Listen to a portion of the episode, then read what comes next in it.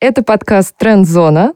Три девушки из одного издательства рассказывают про культурные тренды, которые меняют мир. Кто у нас зажиточный персонаж в литературе, и у меня сразу в голове где-то «Захар!» Вот так э, происходит практически. Трамп. Траты за каждый месяц. Там есть Трамп. Там есть травмы. Если там есть доллары, там есть Трамп. Да, а А, то есть э, люди вдохновленные, Атлант расплавил, расправил, расплавил чьи-то плечи. С вами Алина Сафронова. Работа с книгами – мое дело по жизни.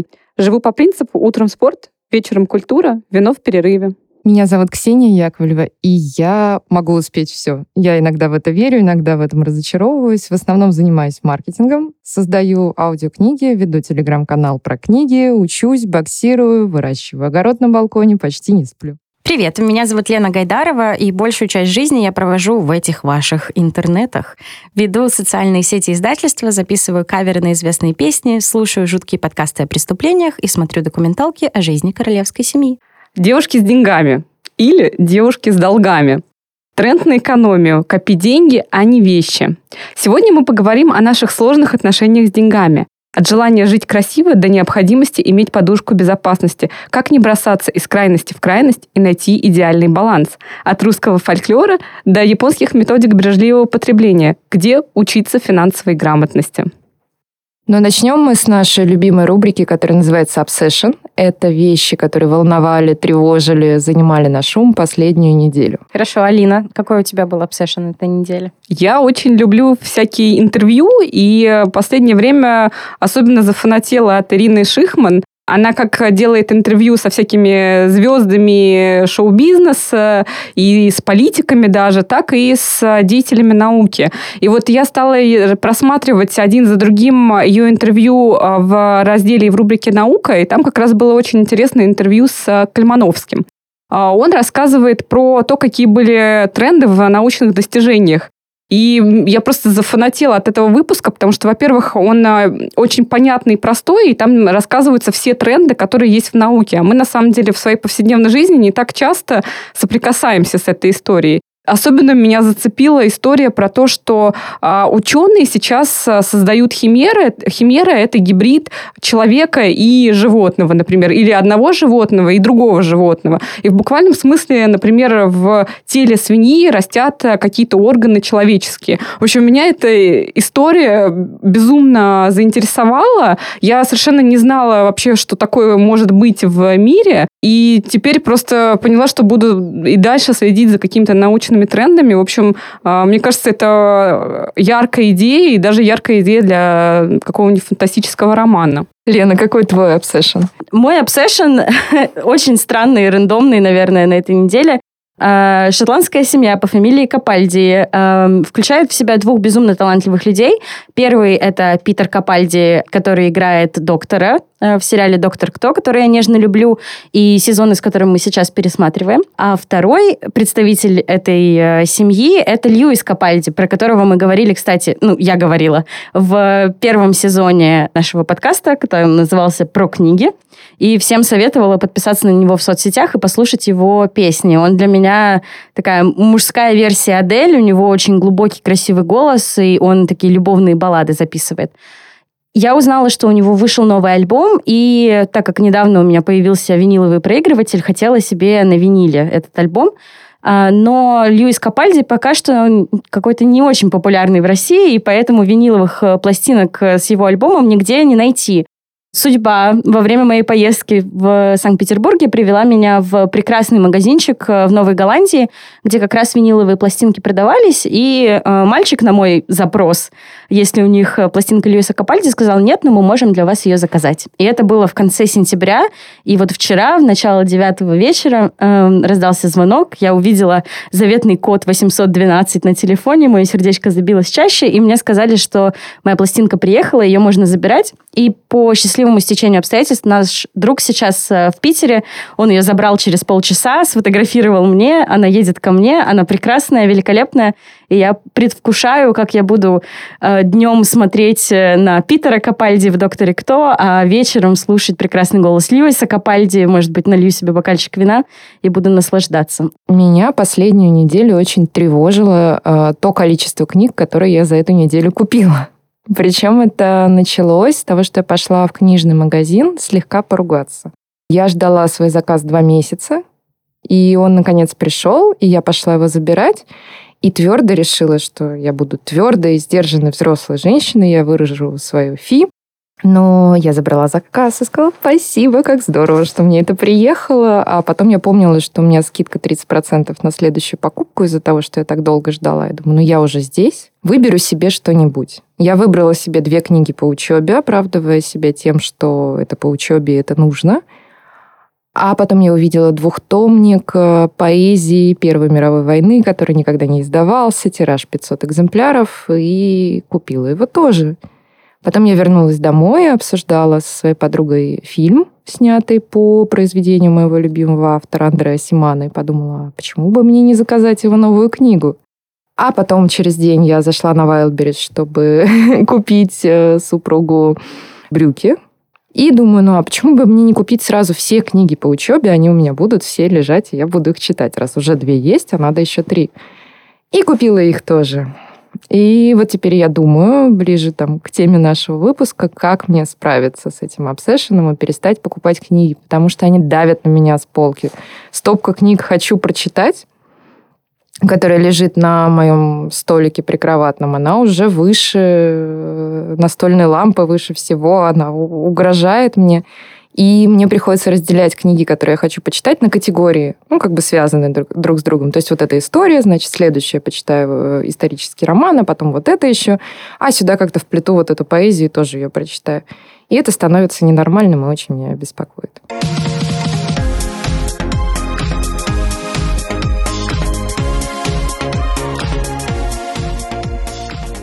Я хочу зачитать отрывок из книги Евгения Гришковца «Рубашка». Такой э, есть у него роман, который очень красиво показывает Москву, но там затрагивается тема, которую мы будем сегодня обсуждать, это тема денег. Деньги – это неудобно. Про деньги нельзя. Это же самая закрытая тема, притом не запрещенная, а именно закрытая, понимаешь? Про самый-самый извращенный секс, про черт знает что, про все люди говорят. Хотя как бы говорить нельзя, но все говорят. А про деньги говорить как бы можно, но стараются не говорить. А при этом деньги больше всего всех интересуют. Понимаешь? Интересно не кто, с кем, когда, а за сколько. Важнее всего, кто реально сколько кому дал, и кто реально сколько получил. А за что – это второй вопрос.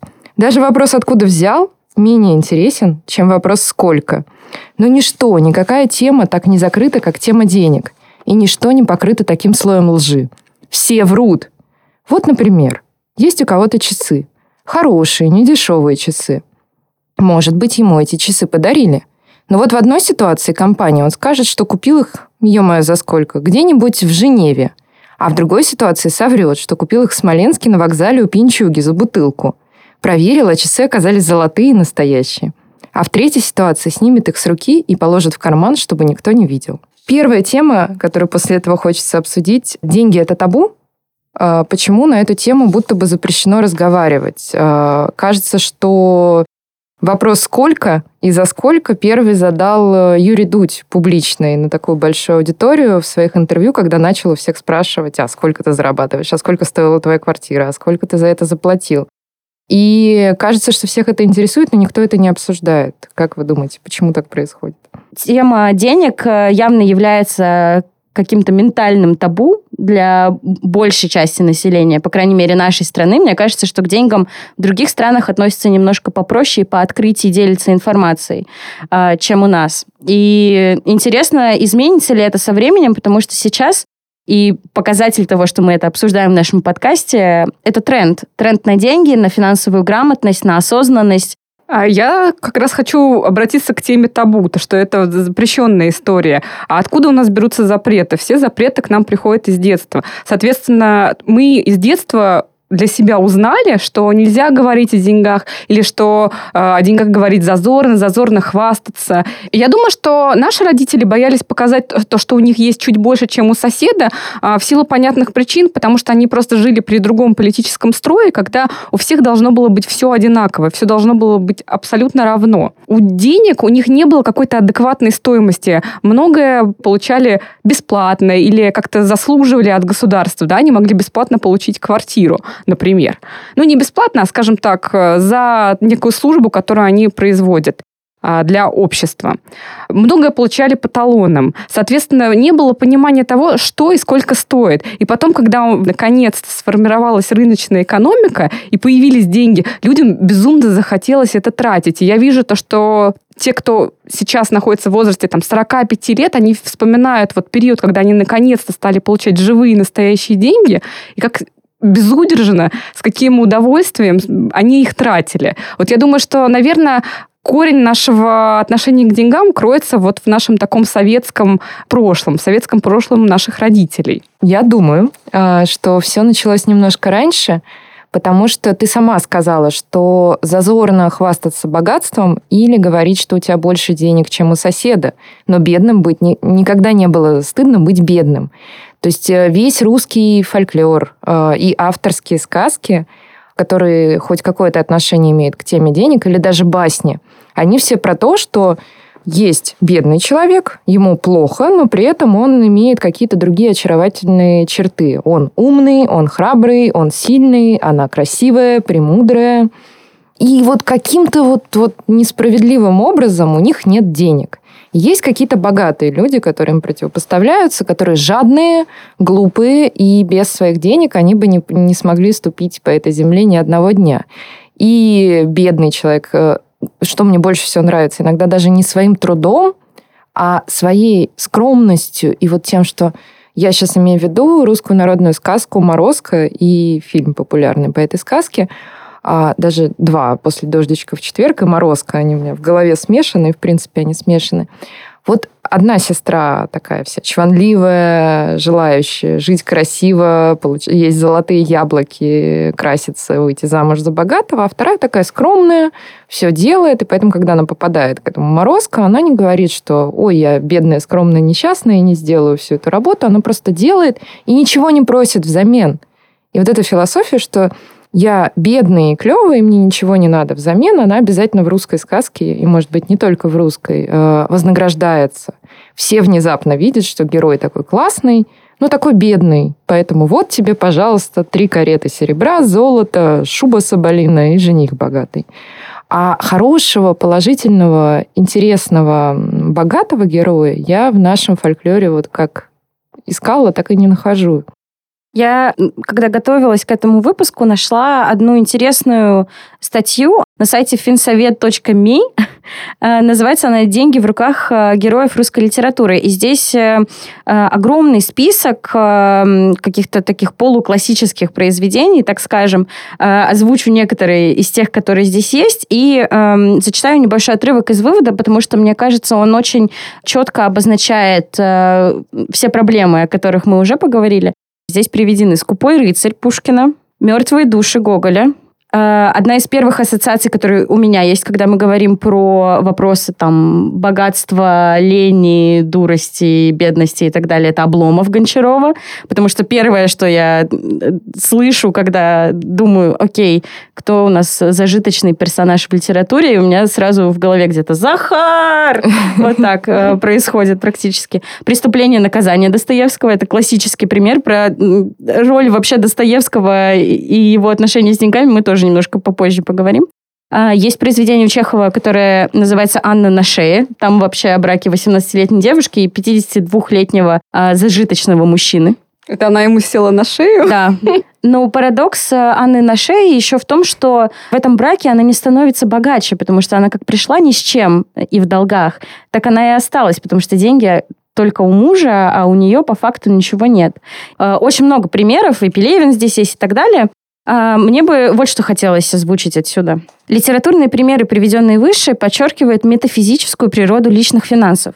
Деньги есть, они занимают значимую часть духовной жизни человека, и тем не менее они нечто неявленное, невысказанное и неуправляемое. К ним нужно искать подход, их можно задобрить, а можно спугнуть. Русская культура относилась к деньгам пренебрежительно и перенесла это отношение в литературу. Примечательно, что в русской культуре денежные претензии любого рода считались неприличными. Деньги – это всегда удача, счастливый случай, вроде выигрыша в лотерею. И так было всегда, вплоть до революции 17 года, а после деньги вообще начинают исчезать. И на Ну, как время... исчезать? Их надо отобрать и поделить. Да. И они превращаются во, что-то, пережиток прошлого. Чем меньше денег в стране, тем меньше их у каждого. Чем меньше денег у каждого члена общества, тем общество ровнее. Просто интересно, что все мы приходим к одному выводу, по факту, да.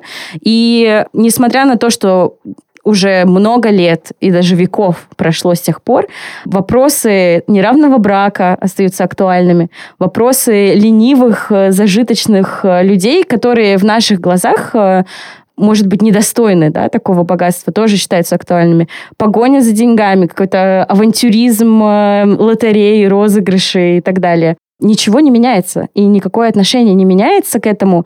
И, возможно, сейчас, наконец-то, мы встаем на ту тропу, когда финансовая грамотность и осознанность э, приобретает э, хотя бы какие-то черты. Это действительно навык, который каждая из нас хотела бы, чтобы родители передали нам, чтобы родители учили нас, как правильно пользоваться деньгами, как э, тратить их разумно, как э, правильно копить деньги, как инвестировать, получать дополнительный какой-то пассивный доход, например, и так далее. Слава богу, сейчас есть литература для того, чтобы это узнать в осознанном возрасте. Но согласитесь, что, возможно, наша жизнь была бы немножко другой, если бы мы с детства, например, этому учились. Самый большой шок в этом вопросе начинается, когда начинаешь снимать жилье, например, или покупаешь жилье, или начинаешь жить один, и вот в почтовый ящик физически падает какая-то бумажка, на которой написано киловатты, часы, литры, килогерцы.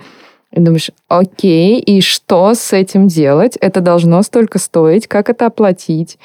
Или налоги тебе говорят, заведи себе ИНН, потому что когда ты устраиваешься на работу, он нужен ИНН. Думаешь, хорошо, а для чего он нужен?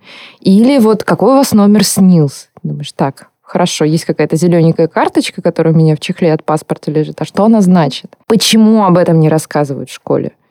Я не понимаю. Нет ответа. Есть уроки по ОБЖ, где рассказывают, как правильно тошнить, извините, когда у тебя отравление, и что делать, если загорелся лифт. Это очень полезная и информация. И как сориентироваться в лесу, даже если ты в московской школе учишься, и здесь лес. Да, нет, да, да, принципе, мох, вот это вот угу. все или уроки по мировой художественной культуре. Они, безусловно, МХК, важны. Да, да, да, МХК.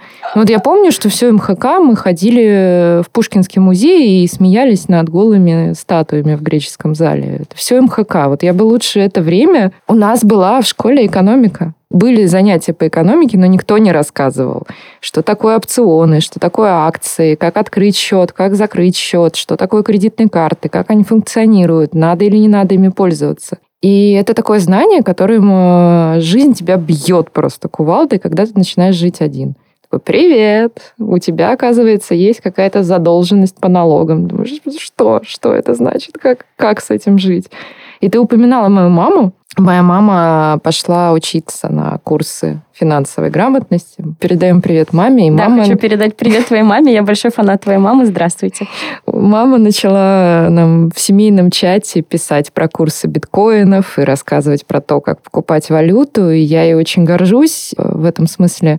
Говорит, боже, почему мне никто это не рассказал лет 20 назад? Сколько бы я денег уже накопила Зато наши родители отлично могли цитировать «Капитал».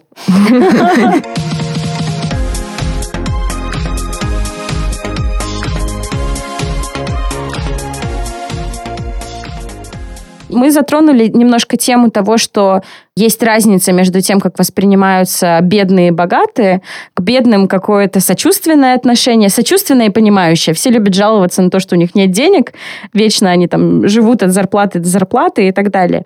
А вот быть богатым, как это что, не принято, получается, в нашей стране? я думаю, что все боятся богатства. Боятся богатства, потому что боятся не ответственности, которая приходит с богатством, хотя ее тоже, а боятся разобраться. Нежелание разобраться в том, как функционируют деньги, приводит к тому, что люди не становятся богаче и на всякий случай боятся и денег, и богатых заодно тоже. То есть э, богатство, выскажу сейчас красиво, можете меня цитировать потом где-нибудь, богатство – это великая русская фобия. Оказалось, вот я когда читала книги по финансовой грамотности, что чуть ли не большая часть э, населения России не имеет вообще никаких накоплений. О каком богатстве может быть речь, если бы было бы на что завтра хлеб... Э, хлеб намазать! Было бы на что завтра хлеб Хлеб с хлебом! Я тебе помогу, точнее не я, а Лапенко. У него было, что вот, я стал жить один, пошел за молоком, молоком и купил бутылку молока. И все, и все, а деньги кончились. И что мне теперь всю неделю этим молоком, что ли, питаться? У нас люди в России просто привыкли а, буквально за считанные дни терять все, все накопленное долгим а, трудом. Хочется здесь привести пример а, и зачитать отрывок, который написала Яна Вагнер а, в своем Фейсбуке или в ЖЖ. Очень классная заметка на тему 90-х и на тему того, как можно можно очень долго копить, пытаться строить мечты и планы, но все потерять. В первый раз на моей памяти деньги превратились в говно в 91-м. Ну, то есть я не застала времен, когда керенками топили печки, и вечную ценность золотых червонцев тоже представляю только по книжкам. Для меня мир впервые пошатнулся в 91-м. До этого дня Вселенная была неподвижна, как кусок янтаря. Все было незыблемо. Водка, говядина и докторская колбаса не дорожали и не дешевели. Молоко за 36 копеек, мороженое за 48. Машина стоила одних и тех же денег. Просто всегда была недоступна. Квартиру просто так тоже купить было нельзя. Следовало сначала размножиться, выкипеть из имеющихся квадратных метров, перетечь через край. Мы не успели. Мама 15 лет собирала мне на кооператив. Но мое совершеннолетие совпало с Павловской реформой. Тихо лежащая на сберкнижке будущая квартира в этой реформе растаяла. Конечно, это была не смертельная потеря, несопоставимая с тем, что люди теряли в 17-м э, или 40-м. Я знаю, но моя молодая красивая мама 15 лет считала мандарины и яблоки, выкладывала мне по одному на полдник, не покупала себе платьев, не ездила на море, не баловала себя. Она жила в стабильном мире, где мороженое, молоко и однокомнатные квартиры десятилетиями стоили одинаково. У нее была цель, смысл. Она знала, зачем не ест чертовы мандарины. А потом наступил 91 год, и мы пошли в сберкассу, обналичили мамины 15-летние надежды и на все деньги купили сервировочный столик на колесиках. Довольно красивый, кстати, выкрашенный под красное дерево. Я вспомнила собирательный образ из многих фильмов, посвященных вот таким обвалам валют. «Мир, дружба, жвачка» есть такой сериал. Я его, кажется, упоминала чуть-чуть э, в теме, когда мы говорили про друзей в первом выпуске этого сезона. Когда они пошли в банк, чтобы тоже обналичить какие-то бумаги, деньги, бумаги. И э, отец просто хотел переехать в Америку, и она пошла с маленькой дочкой э, в банк, и стало понятно, что никаких денег никому не выдадут, и какая там начинается давка, и приезжает поли... ну, милиция на тот момент, и ничего тоже с этим не может поделать, потому что ну, ну, ну люди праведно гневаются. Они, конечно, могут там, переубивать друг друга, но а, а что делать? Хорошо, мы поговорили про грустное, про то, как все потерять и как многие все теряли. Но давайте поговорим теперь про тот момент, что понимание надо копить деньги, оно такой новый маленький шаг во взрослую жизнь. И расскажите, когда у вас наступил этот шаг, наступил ли он, или вы живете в счастливом э, неведении, в счастливом состоянии, что нужно э, тратить все, что зарабатываешь? Лена, расскажи, случился ли с тобой инсайт?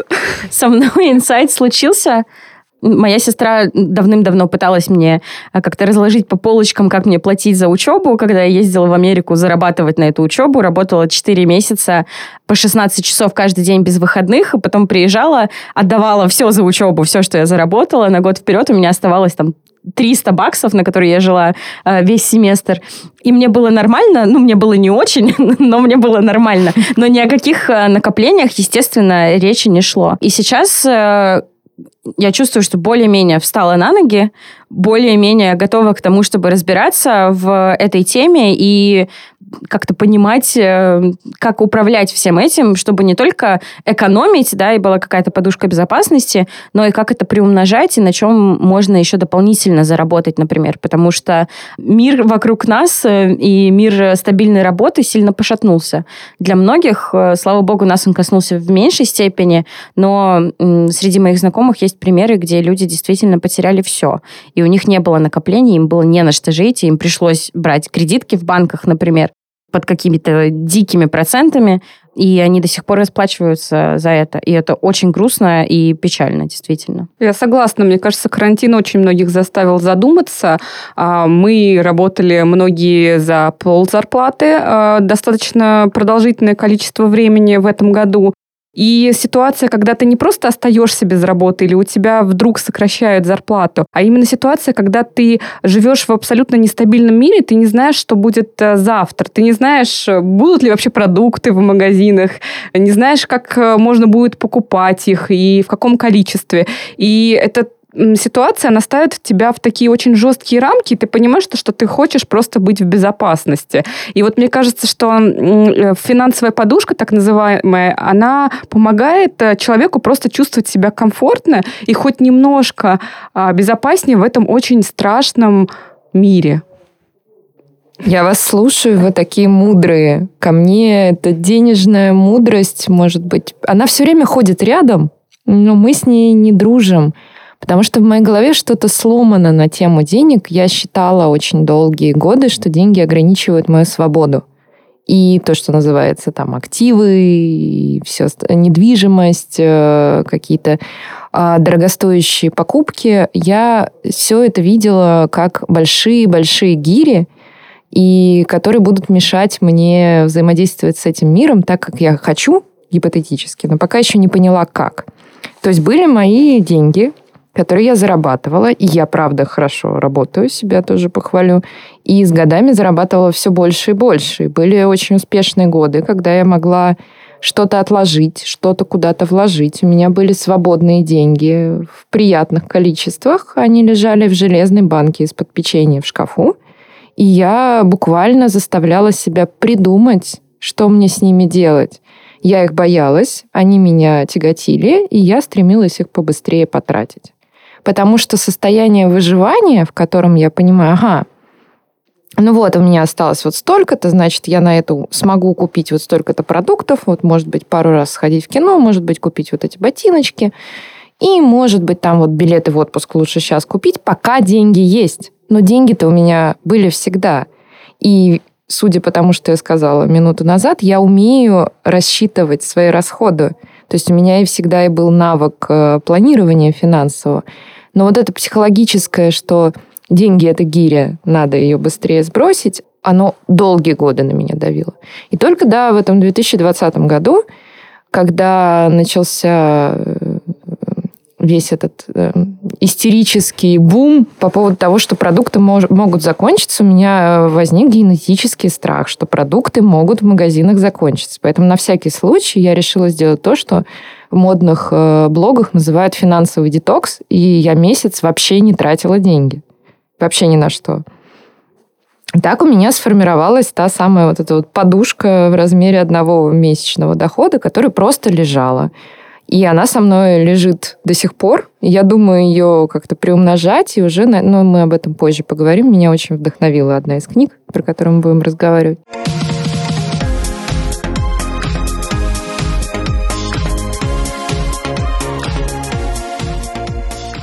Помимо художественных книг, а, в начале нулевых, наверное, начался этот бум. Где-то к году к 2010 он бумкнул и взорвался, а сейчас это бесконечное количество книг, не только по финансовому менеджменту, по финансовой грамотности, по а, управлению личными финансами, и не только личными финансами, но и какие-то удивительные эзотерические труды про денежные жабы, денежное дерево, фэн-шуй, такой популярный в начале нулевых. Вот я не знаю, вы помните или нет, нецкие японские, что нужно купить маленького деревянного башка Хатея, поставить его куда-то, тереть ему живот, и тогда у тебя дома будут денежки. Нужно купить фикус и поставить в такой угол, тогда у тебя будут такие-то денежки. На станции Площадь Революция, помимо скульптуры собаки, есть скульптура петуха, которую надо потереть 8 раз на приближающийся поезд, и тогда у тебя будут денежки. Если кинуть монетку через э, левое плечо на растущий месяц, растущую луну, и сказать «месяц, дружочек, наполни мне кошелечек», у тебя тоже будут денежки. Откуда при общем страхе разбираться в теме денег, такая любовь, такая вера в какой-то фарт, в то, что вот сейчас я все это сделаю, все обставлю, все расставлю, и вот тут попрет. Да, ну то есть э, к деньгам нет отношения, что их можно и нужно зарабатывать. Есть отношение, что деньги на тебя просто откуда-то сверху упадут. Алин, ты хотела что-то добавить? Я просто вспомнила безумного китайского кота деревянного, который машет лапку, и э, деньги просто образуются сами собой. У меня такой есть. У меня тоже. Причем он Я помню, что когда я училась в школе, э, наверное, в классе в шестом-седьмом пошел как раз э, этот э, бум на денежную эзотерику. Как сейчас помню, у нас были просто стопки книг Натальи Правдиной, которая обещала все от э, романтического успеха вплоть до э, денег. Я специально сделала research, просто мне теперь контекстная реклама выдает книги Натальи Правдиной, поэтому если вам не понравится этот выпуск, я очень на вас обижусь, э, потому что я страдаю теперь до сих пор. Главное, чтобы их никто не купил. Не покупайте книги Натальи Правдиной. Наталья Правдина не заплатила нам за упоминание своих книг. И даже если заплатит, не покупайте ее книги. В общем, э, как раз в ее книгах с эзотерическим юридической стороны приведено привлечение доходов, если расстановка мебели не по фэншую. Помню, э, что как читала, что если купюры, не дай бог, лежат загнутыми уголками в кошельке или не той стороной, вам денег не видать. Не свести денег не будет. И не открывай зонт в помещении ни в коем случае, никогда. Все вообще. Сумку на пол нельзя ставить. Мне до сих пор на работе делают замечания. То есть ну, в, на, в нашем русском человеке помимо страхов живет страсть к финансовым потокам, раз она окружает себя вправдиной фикусами, жабами, котами. Но, но, но почему? Как, как выйти из эзотерики на нормальное чистое знание? Ну, ну в общем, да, это такой э, фан-вброс просто э, сейчас случится у э, нашей дамы. Семь страниц книг, страниц книг. Ну, то есть вы понимаете, да, на одной странице умещается 20-30 э, товаров. У нее 7 страниц книг на лабиринте, минимум 5 изданий о том, как привлечь деньги. Я перечислю вам название.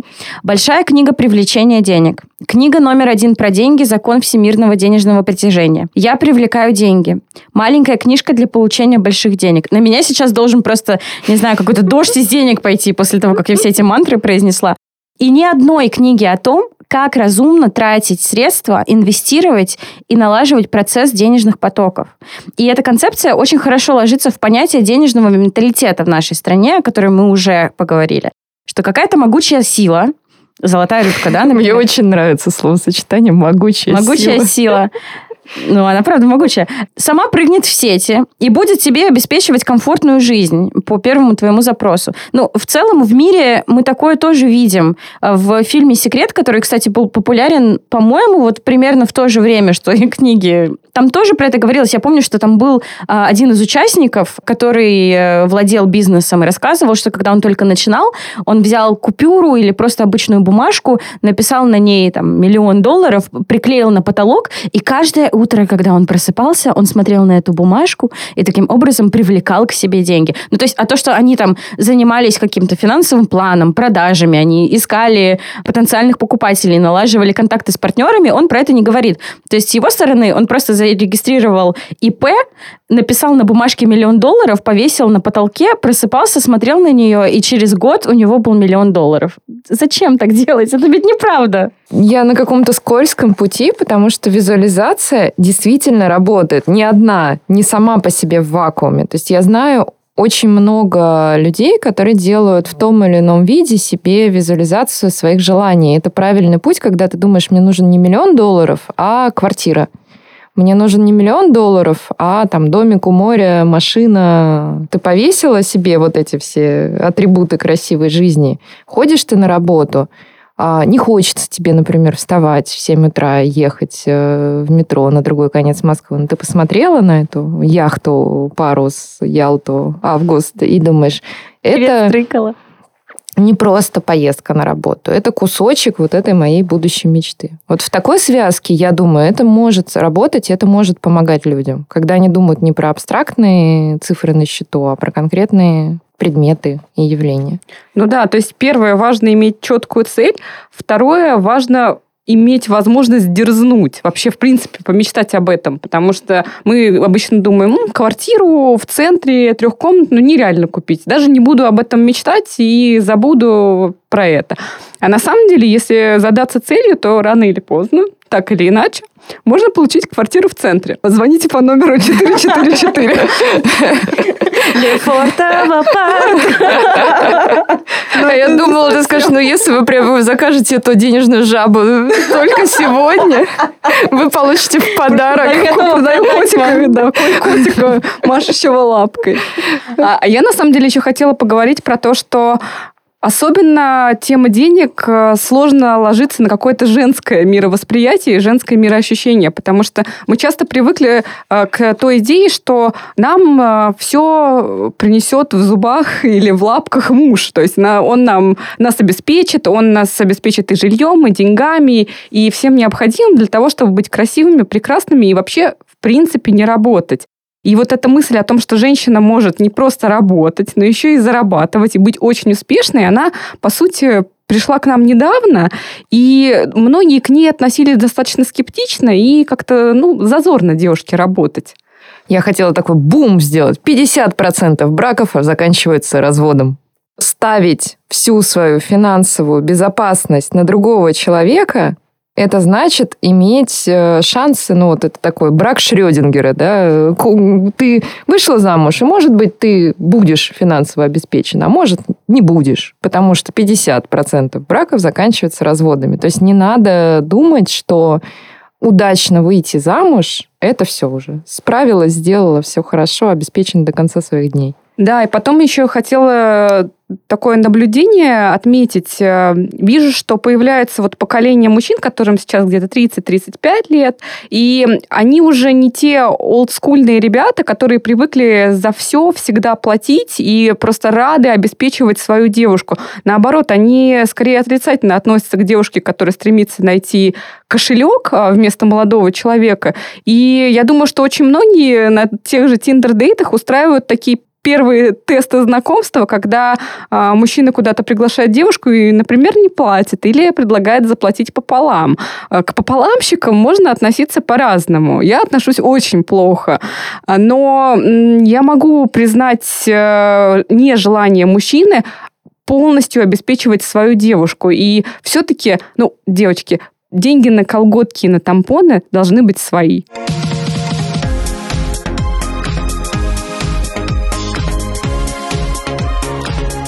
Я не знаю, я так воспитана, мама. Ты уже тут слушаешь активно, мне кажется, этот выпуск третий раз помянут. Я так воспитана или мне это откуда-то пришло из общества, из модели поведения?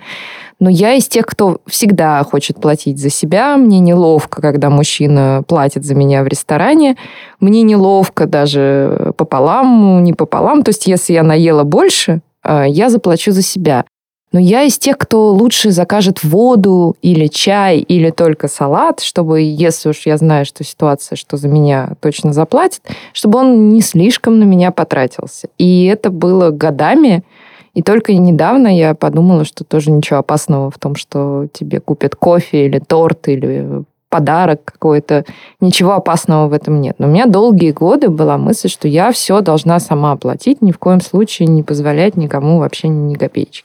Да, а, отношения между а, девушками и деньгами – это отдельная тема, и меня впечатлило и вдохновило отчасти на то, чтобы согласиться на разговор о деньгах, потому что, когда мы обсуждали разные темы для подкаста, когда речь зашла о финансах, это было довольно давно, ну, пару месяцев назад, я растерялась, и я даже не знала, а что я, собственно, смогу сказать? Но потом, в мои прекрасные руки попала прекрасная книга, которую я, мне кажется, уже посоветовала всем, и человек 10 купили ее из моего окружения. Она называется «Девушка с деньгами».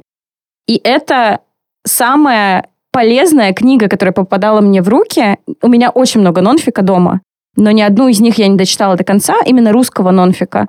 И ни одну из них я никому никогда не советовала. И вот «Девушка с деньгами» стала первой такой книгой, которую я прочитала сама, посоветовала всем знакомым, выложила публикацию в Инстаграме, просто потому что, мне кажется, ее нужно прочитать каждой девушке.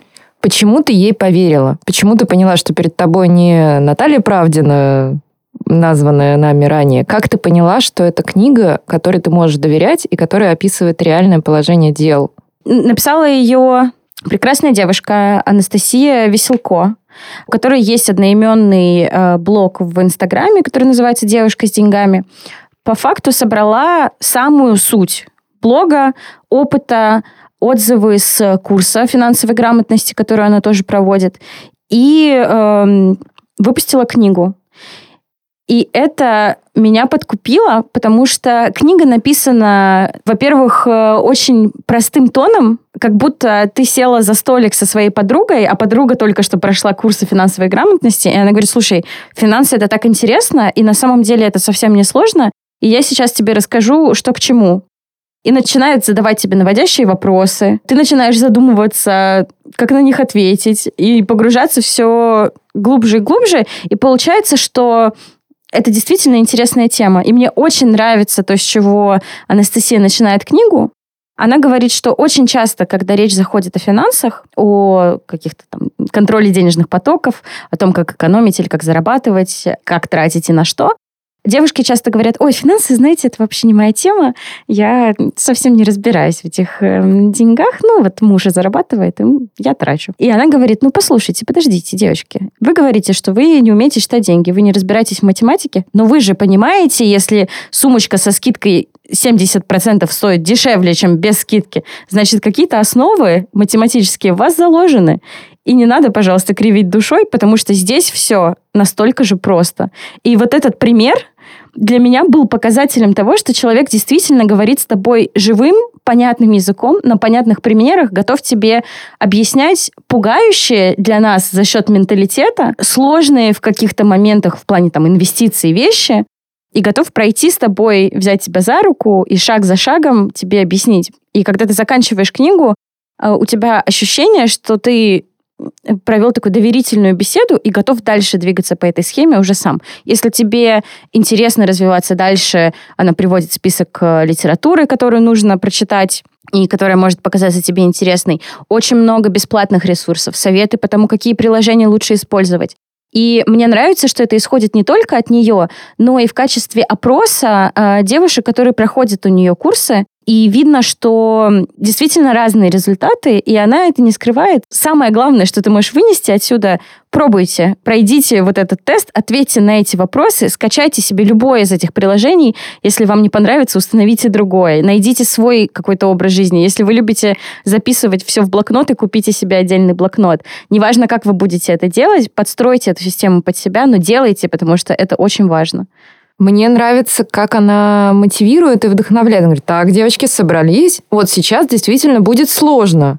И потом раз, мы закончили самый сложный момент нашей книги, вы молодцы, здорово, это вам принесло пользу. Это действительно какой-то уровень доверия без снисхождения. Когда автор говорит, я такая же, как ты, потому что она начинает книгу со своей собственной ошибки. Она в 2008 году купила квартиру в долларовую ипотеку. И она говорит, оп, я ничего не знала ни про доллары, ни про ипотеку, я не изучила рынок, я даже не знала, что есть какой-то рынок. У меня была откуда-то мысль, что у меня должна быть однокомнатная квартира. Вот я купила однокомнатную квартиру, опа, и произошел кризис 2008 года. Я об этом ничего не знала, я не интересовалась. У меня есть квартира и долларовая ипотека, а доллар растет вот так, так и так. Мне показалось, что в книге «Девушка с деньгами» очень э, большой аспект отведен как раз этому психологическому моменту, что сначала она э, с тобой э, подробно разбирает вообще, почему ты тратишь деньги. И первое, что она предлагает сделать, это вообще посмотреть со стороны, на что они уходят. Причин очень много может быть. Это может быть и безудержный шопинг, это может быть и трата на какие-то мелочи от такси до кофе на вынос. уже дальше она переходит к каким-то практическим моментам. Я бы хотела посоветовать еще одну книгу. Она на самом деле очень похожа на девушку с деньгами, но у нее гораздо менее интересное название. Она называется «Сам себе финансист», автора Анастасия Тарасова.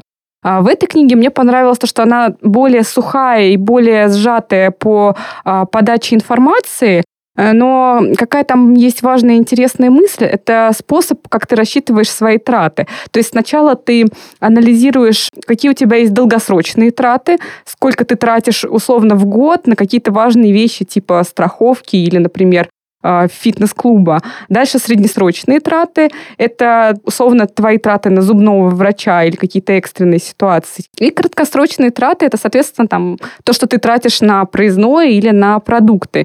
И вот э, как только ты начинаешь об этом задумываться, раскладывать все по полочкам, у тебя сразу формируется некое представление о том, куда вообще уходят твои деньги, а дальше, когда ты уже с этим разобрался, ты переходишь к части накопления и уже инвестициях и зарабатывании денег. Вот мне очень интересно, когда вы читали эту книгу или другую книгу, когда вы поняли, какие у вас траты, на что ваши деньги уходят. Ну, Ксюшу мы поняли, она тратит деньги на книги, может быть, на еще что-то. Э, я хотела сказать, что это потрясающий, то, что ты описала, э, контролируемый научный эксперимент над собой. Когда ты сначала проводишь стадию наблюдения, потом проводишь какие-то эксперименты, они же там будущие инвестиции, а потом ты понимаешь, что есть какой-то результат. И с деньгами, в отличие от науки, здесь отличие, что успешный результат прошлом или настоящем не гарантирует такого же успеха в будущем. Это написано мелким шрифтом в договорах с э, брокерскими всякими конторами. И это круто, потому что это вот та свобода, про которую я говорила в своем откровении, когда задумалась о деньгах, которые боялась потерять, что, оказывается, здесь тоже есть свобода. Вот она, это риск, это возможность принимать решения самостоятельно, что куда, и это возможность отвечать за результаты своего решения. Когда я анализировала, на что я трачу, я поняла, что я... Да, я много трачу на книги, но еще больше и неприятнее мне тратить деньги на продукты, которые я выбрасываю. Это не очень большая статья расходов, но это вот такая история, когда идешь голодный в магазин, или когда делаешь э, заказ онлайн, чтобы добить до подарочка или бесплатной доставки, и заказываешь больше, чем тебе нужно. Или когда ты боишься, что продукты в магазине кончатся, и заказываешь 6 банок рыбных консервов, которые ты не ешь, и которые до сих пор стоят. Или когда ты думаешь, так, я буду экономить, и поэтому я буду готовить еду с собой и брать в офис э, чудесное камятское слово «тормозок», э, он же ланчбокс, вот, буду брать с собой тормозок, буду питаться сама, буду, значит, домашнюю еду, полезно, классно, похудею еще. Хватает на два дня, потому что я не люблю готовить каждый день. Для меня это такой момент творчества, и готовить каждый день еще брать с собой и думать, а что я завтра буду есть на завтрак, обед и ужин, это выше моих сил. Поэтому я начинаю опять есть в кафе или заказывать доставку, если я езжу в офис, а еда, которая лежит дома, она портится. И я посчитала, и, в принципе, я ниже чуть-чуть мирового уровня, потому что, ну, факт, что треть всей еды, которая производится в мире, ее выбрасывают. Ее никогда не покупают, ее никто не ест, она просто идет в помойку. У меня чуть меньше, но все равно это такая существенная часть, что вот я купила, не съела и выкинула, а это деньги. Если говорить про то, что меня впечатлило после девушки с деньгами, когда я подсчитывала свои расходы, это, безусловно, кофе на вынос. Я держу стаканчик э, с какао, который мы купили, пока шли на студию Storytel, чтобы записывать этот подкаст. И, по-моему, в самом конце уже Анастасия предлагает просто посчитать, сколько денег ты тратишь на кофе на вынос. У меня есть ритуал. В последнее время я очень рано приезжаю в офис, если я работаю из офиса. И захожу в любимую кофейню, где я уже знаю девочек-бариста, которые там работают. И э, они уже знают, э, что мне нужно сделать. Как правило, это капучино, и стоит он тоже определенную сумму. Я взяла стоимость этого капучино, умножила на 5 э, дней по факту, да, просто будние дни, и умножила на 12 недель, и немножко мне стало плохо от этой цифры. Это меня отрезвило очень сильно, и я бы сказала, что как бы я не перестала брать кофе, так скажем, но я стала прислушиваться к себе, действительно ли я этого хочу и нужно ли это мне. И есть э, определенная разница между тем, это для тебя там какой-то важный ритуал и experience, так называемый, да, без которого ты... Я не могу начать свой день, если я не выпью кофе. Если я не дома, мне нужен этот кофе, и лучше я его возьму там, где уже там да. Тут вопрос, что ты заменяешь этим кофе на самом деле. То есть для тебя этот ритуал, что он значит? Он же не про покупку кофе. Ну, то есть если так психологически копаться, это твоя кнопка «Старт». Новый день начался. Ну, там, позволю себе такое предположение. Для меня, например, импульсный какой-то вот такой вот онлайн шопинг это моя похвала себя за работу или за какой-то тяжелый, неприятный разговор. Вот я сделала что-то не очень э, желанное, справилась с этим, и вместо того, чтобы сказать, ну, я молодец, я иду и вот себе какую-то ритуальную штучку покупаю на Алиэкспресс или круассан в кофейне, хотя могла бы просто сказать спасибо, я классно поработала. Ну и так далее. То есть я хотела слушателя здесь нашего спросить, любого, что вы заменяете своими вот этими расходами, которые вы подметите, когда будете за ними наблюдать. Я надеюсь, что будете. Еще что мне понравилось в обеих книжках, это то, что тебе все время предлагают подумать и проявить какую-то креативность и найти альтернативу. То есть, если ты не можешь жить без кофе на вынос, ну окей, не покупай его за 400 рублей в кофемании, купи его в «Правда кофе» за 100. Э, и таким образом ты сэкономишь львиную долю своих э, расходов на кофе. И, соответственно, здесь ты, опять же, проводишь анализ, что тебе жизненно необходимо, и от чего ты можешь э, с легкостью отказаться и, в общем-то, чувствовать себя также прекрасно.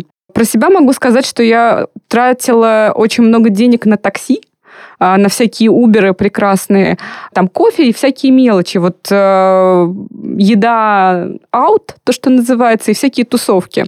Э, я поняла, что я не могу без тусовок но я могу, по крайней мере, контролировать их количество в неделю и условно заказывать не 5 бутылок э, шампанского или там какие-то безумные гастрономические изыски, а иногда вести себя поскромнее. И абсолютно от этого моя радость общения с людьми, с которыми я разделяю этот вечер или свой досуг, она никуда не уходит. И вот это очень важно. Но тут для меня вопрос, на который я так и не, не смогла себе ответить, и я думаю, вы мне поможете. До какого предела надо себя ограничивать? То есть вот, например, Лена хочет ходить в эту кофейню, для нее это приятно, это важный ритуал, может быть, не стоит от этого отказываться. Хочу я заказывать эти книжки, покупать их, э, тонуть в них, может быть, это тоже тот самый образ жизни, от которого я не могу отказаться. То есть если я запущу то, что тоже в книге называется финансовый детокс по какой-то своей части расходов, не потеряю ли я какую-то часть себя. Мне может стать настолько нерадостно без книжек, без тусовок, без кофе, без э, возможности себя побаловать, что и денег-то никаких не захочется. Зачем я их тогда зарабатываю? Если я их не буду тратить, а буду откладывать, окей, может быть, мне понравится инвестировать, и это меня увлечет, и это станет хобби, но это нельзя потрогать, пощупать посмеяться с этим. Слушай, ну я для себя это так сформулировал, что должна быть некая база, вот, например, подушка безопасности. И дальше ты тут считаешь, если для тебя это твой доход равный трем месяцам, это одна история. Если это а, доход равный 12 месяцам, это другая история. То есть а, ну, подушка безопасности должна быть. После этого ты считаешь там еще одну вторую подушку безопасности, а дальше уже начинаются там истории про инвестиции, про какие-то большие цели. Если ты понимаешь, что, что для тебя твоя большая цель в виде квартиры, она желанна, но она может подождать 5 или 7 лет, ты можешь совершенно спокойно откладывать э, деньги э, из расчета этого срока и, соответственно, приятно жить. А если ты понимаешь, что, что для тебя сейчас критически важно накопить подушку безопасности, равную 12 месяцам твоего дохода, то ты просто вот берешь и говоришь себе, ну, слушай, дорогая, 6 месяцев мы терпим, мы не покупаем туфли, мы не покупаем книги, мы пьем один бокал вина вместо бутылки э, в кафе, и э, через 6 месяцев можно будет себя как-то порадовать какими-то приятными вещами, когда цель будет достигнута. Ну, на самом деле, здесь мы переходим к тому, о чем ты сказала, что мы можем сходить в библиотеку, мы можем сходить на вернисаж или финисаж в здоровое время, где винишко просто так нальют. Мы можем сходить на своп, мы можем, э, Просто сказать, ребята, сегодня мы не идем в ресторан, сегодня мы все собираемся вот тут и готовим еду и едим ее вместе. Это часть нашего досуга. То есть эта изобретательность, мне не хочется просто, чтобы она была такой, э, типа, голь на выдумку хитра. Мне хочется, чтобы это было весело и в радость. И тренд на осознанное потребление, как я думаю, на минимализм, на... Как это называется? Sharing economy? Лена? ну, скажи это красиво. Sharing economy? Угу. Вот, вот на это все он как раз про то, чтобы вот эту изобретательность э, прижимистости обернуть в красивую обертку, что я не просто сейчас экономлю и коплю на квартиру, а я живу по японскому методу магической уборки. Я сразу вспомнила очень интересную книгу. Мне жаль, что она не переведена на русский язык. Она называется The Paris Letters, автор Дженнис Маклеод. И там а, это отчасти художественные романы, отчасти такой нон-фикшн, потому что главная героиня в какой-то момент понимает, что она очень хочет переехать в Париж. Буквально как Эмили в Париже, можно сказать. И она понимает, что чтобы осуществить эту мечту, ей нужно бросить работу а, и стать фрилансером. Она хотела бы вообще, в принципе, рисовать открытки и создавать какие-то красивые арт-объекты. И эта девушка, она начинает считать, что ей нужно и вообще сколько ей денег нужно, какая ей нужна подушка, чтобы осуществить этот переезд. Она понимает, что, в общем-то, вот она тратила много на какие-то встречи с коллегами, от которых она легко может отказаться. Она тратила э, на какие-то безумные покупки много денег. И, в общем, постепенно она шаг за шагом приходит к осуществлению этой мечты. Она переезжает в Париж, и там у нее вообще совершенно новая жизнь начинается. Мне очень нравится вот эта идея такого дауншифтинга в каком-то смысле, что иногда люди, наоборот, отказываются от каких-то и трат, и денег ради, опять же, вот какой-то совершенно иной мечты.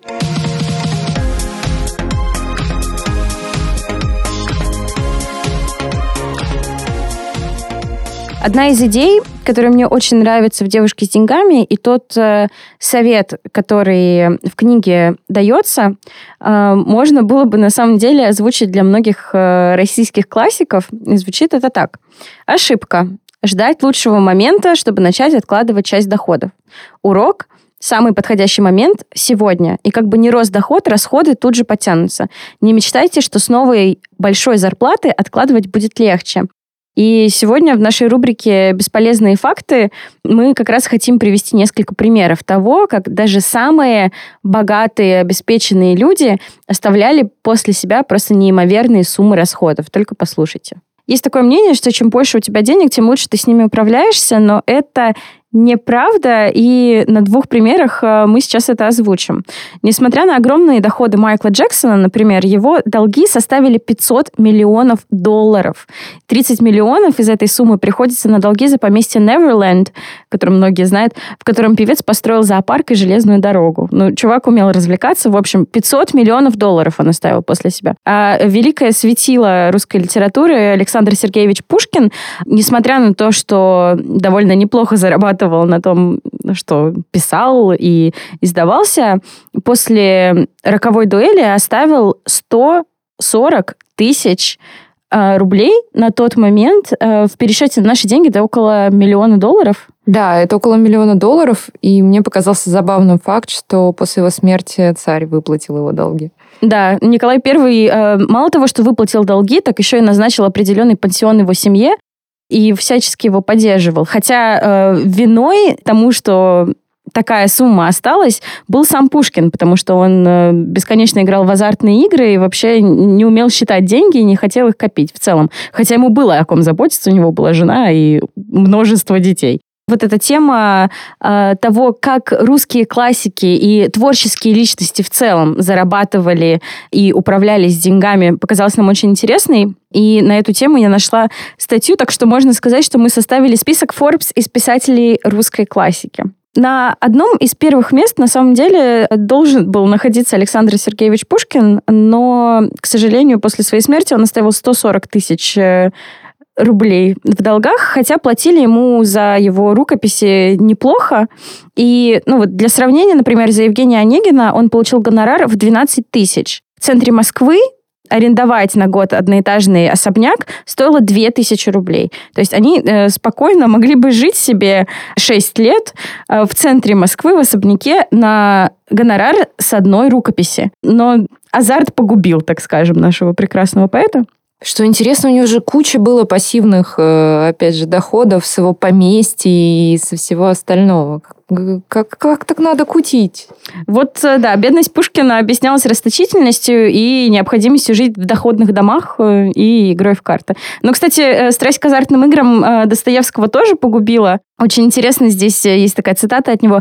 «Так как я всегда нуждаюсь в деньгах чрезвычайно и живу одной только работой, то всегда почти принужден был всю жизнь везде, где не работал, брать деньги вперед». И вот эта привычка работать за аванс и по договору, сыграла с ним злую шутку. Он э, писал, что вынужден все время посвятить работе, а, которую э, Краевский оценил в 50 рублей за печатанный лист. Краевский — это редактор, который его, собственно, издавал и отказывался из-за того, что он уже взял аванс и уже работал по договору, Достоевский отказывался от работы, за которую ему платили там 300 рублей за лист, например. Для примера, за роман «Идиот» Достоевскому заплатили около, около 7 тысяч рублей, что составило где-то 160 рублей за печатный лист. Это очень мало. Ну, то есть с ним договаривались на э, суперудобных для издательств условий просто из-за того, что он всегда пытался деньги выудить заранее, по факту жил в кредит. Вот вам и история про кредитные карточки, кредиты в целом ничего не изменилось. И в рулетку все прокучивал тоже.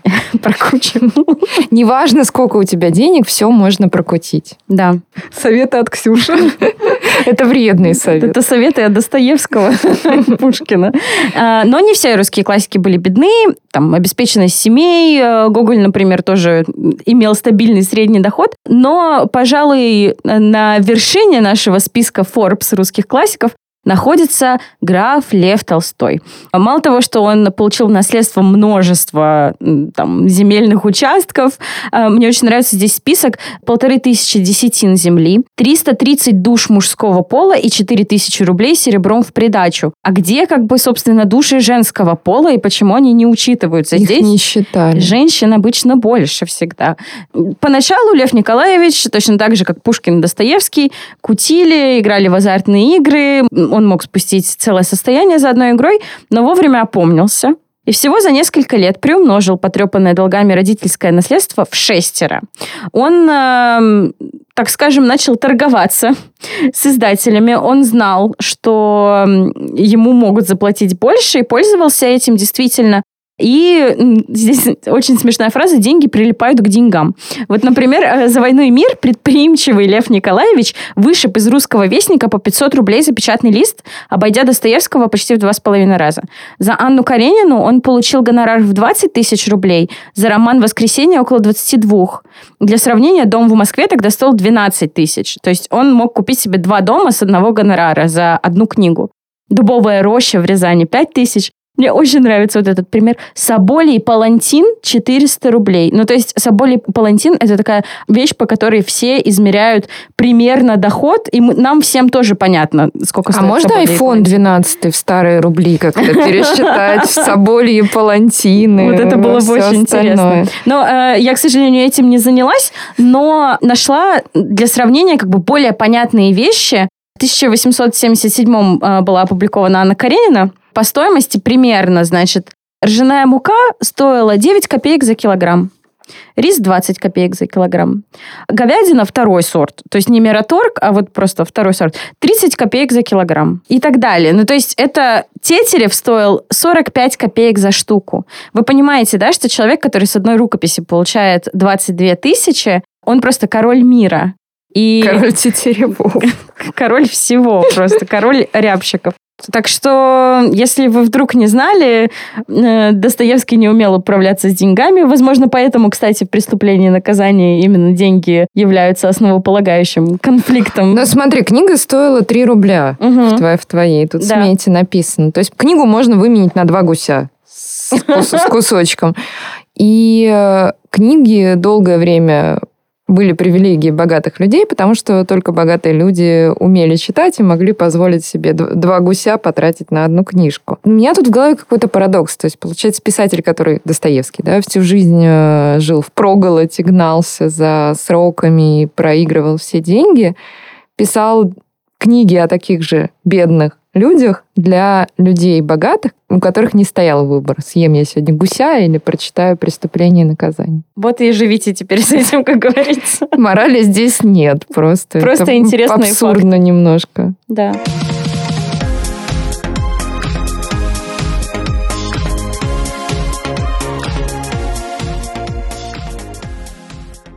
Меня занимает тема, можно ли быть творческим, но при этом уметь э, управляться с финансами. Потому что часто люди, которые могут зарабатывать своим творчеством, не всегда могут есть такой даже стереотип, да, что не, то, не просто монетизировать, а разбираться в том, сколько они зарабатывают. А я посмотрела прекрасное интервью «Монеточки» у как раз Юрия Дудя. И чудесная, светлая, умная, мудрая, талантливая девочка говорит о том, что она недополучает что-то со своего творчества. При том, что, по мнению большинства людей, она вполне обеспеченно сейчас живет. Она купила себе дом, она может позволить себе заниматься только творчеством. Но она не разобралась, не так выбрала менеджера и что-то на этом потеряла наверняка. Может ли творческий человек существовать без менеджера или творчество отдельно, деньги отдельно? Мне кажется, что здесь вопрос ролей больше, потому что, возможно, можно это организовать, но нежелательно как раз за счет того, что творческие люди хотят оставаться творческими. И переключаться с творчества на деньги – это не самый удобный расклад, так скажем, да, в бизнесе. Очень многие звезды зарубежные, например, выбирают себе в агенты своих родителей. Ну, там, мама становится агентом актрисы или певицы. У Милли Бобби Браун, например, ее агент – это ее мама. В чем плюс? Мама-агент будет бороться за каждую твою копейку, и никуда она не уйдет. Все в семью, все в семью. Не факт, что ты это увидишь на своей карточке, например, на, на каком-то счете семейном она точно будет лежать, и человек заинтересован в том, чтобы ваша семья и ты как э, творческая личность получала столько, сколько ты зарабатываешь.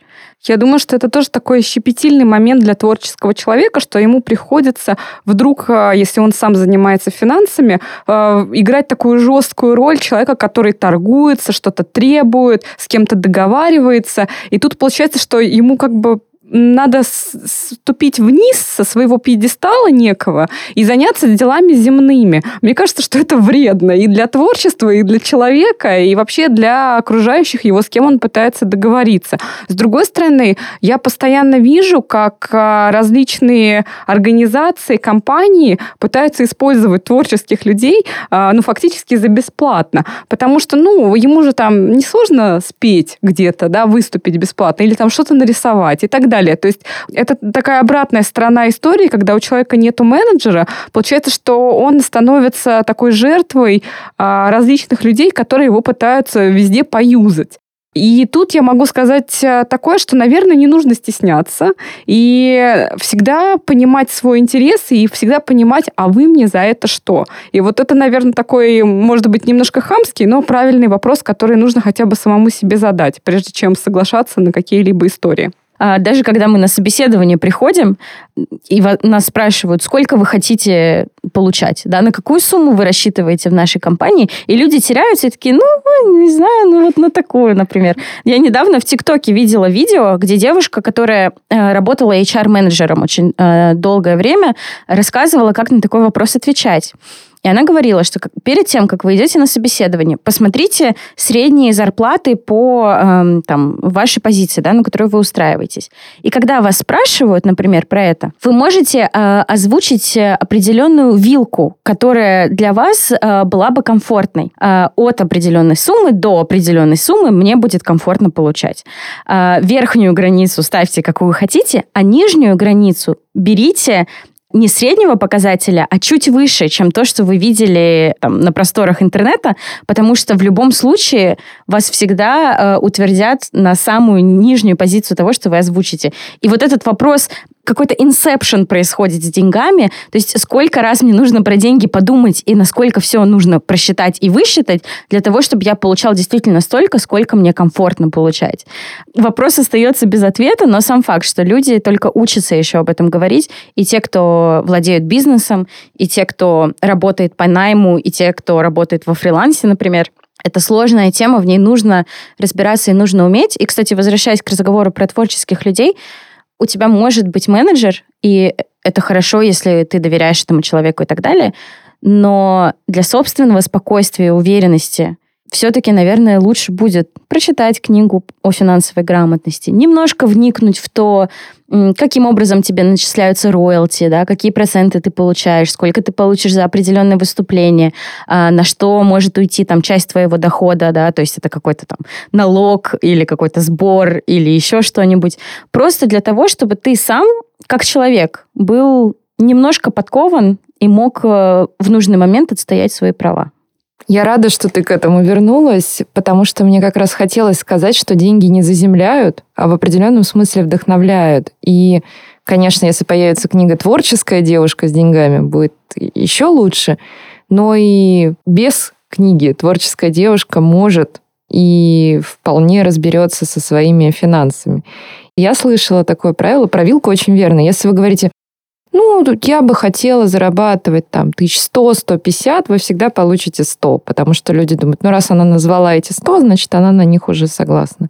Я слышала, что надо взять среднюю, если она, хорошо бы, чтобы она была больше, чем ты получала на прошлом месте работы, и добавить к ней ровно 10%, потому что HR, раньше так, по крайней мере, было, советовали руководителям э, отделов срезать как раз вот эти 10%. Почему 10% непонятно. И, и есть такой лайфхак.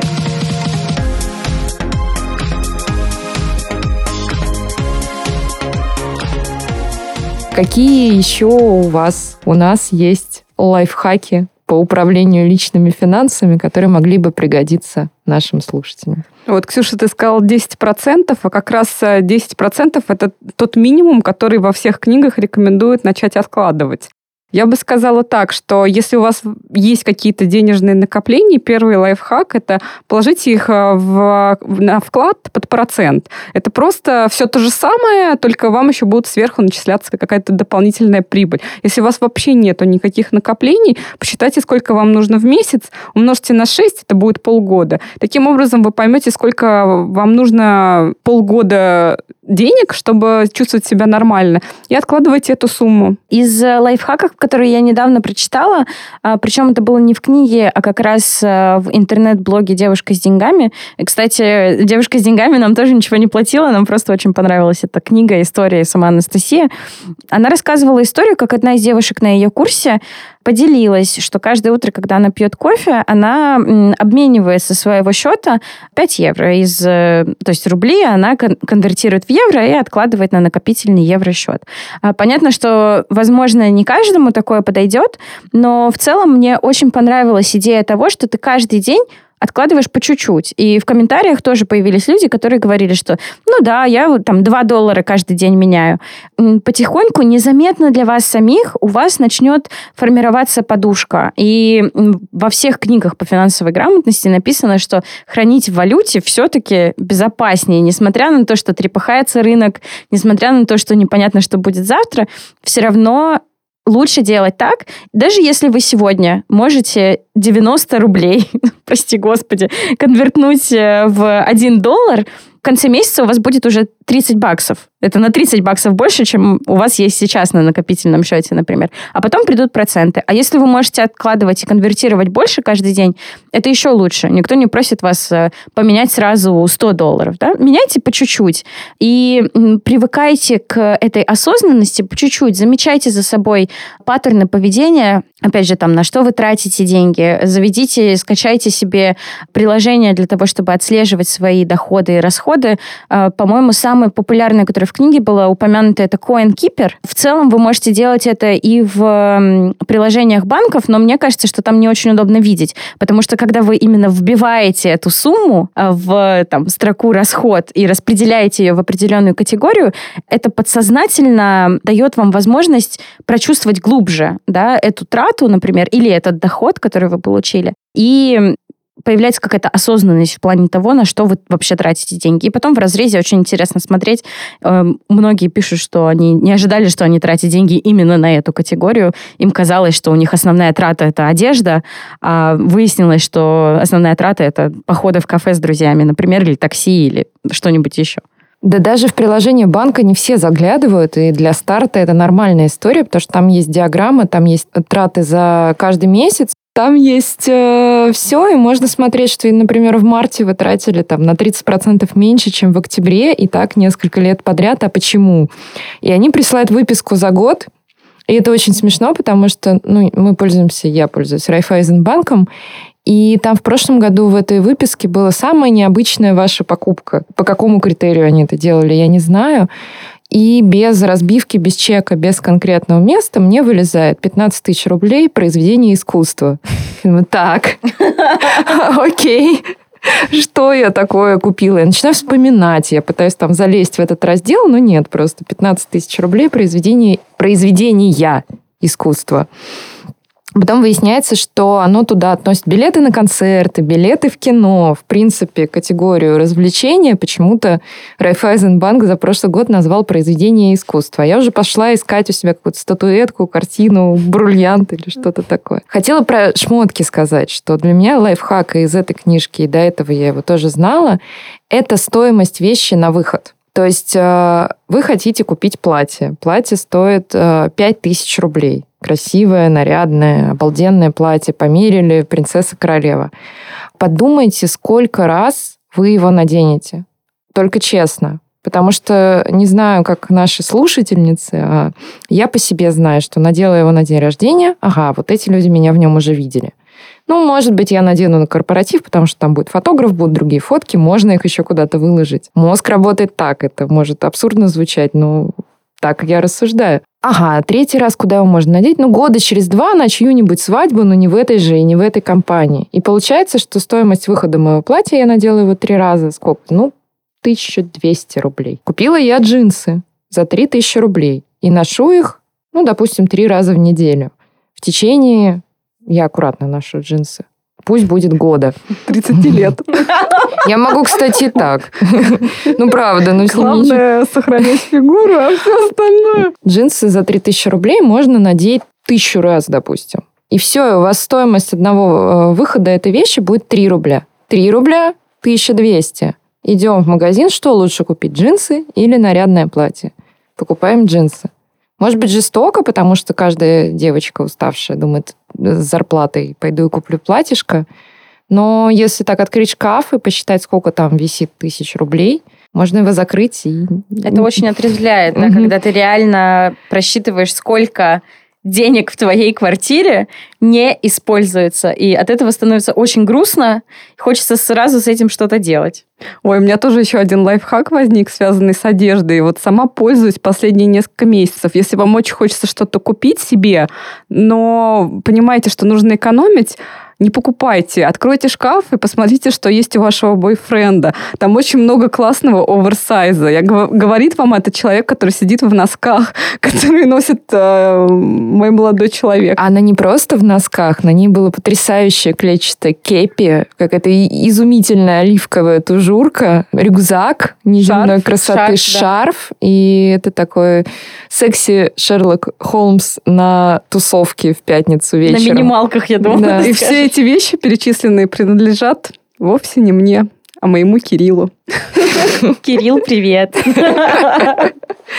Ну что, друзья, двигаться к концу надо. Мы надеемся, что э, сегодняшний выпуск доставил вам удовольствие, что вы по-другому посмотрите на свои отношения с деньгами, перестанете их бояться, купите себе пару интересных книг, можно в электронке, потому что они дешевле в электронных версиях.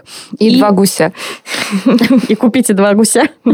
Гуси нынче дорогие, знаешь, изменилось немножко ценообразование по сравнению с 19 веком.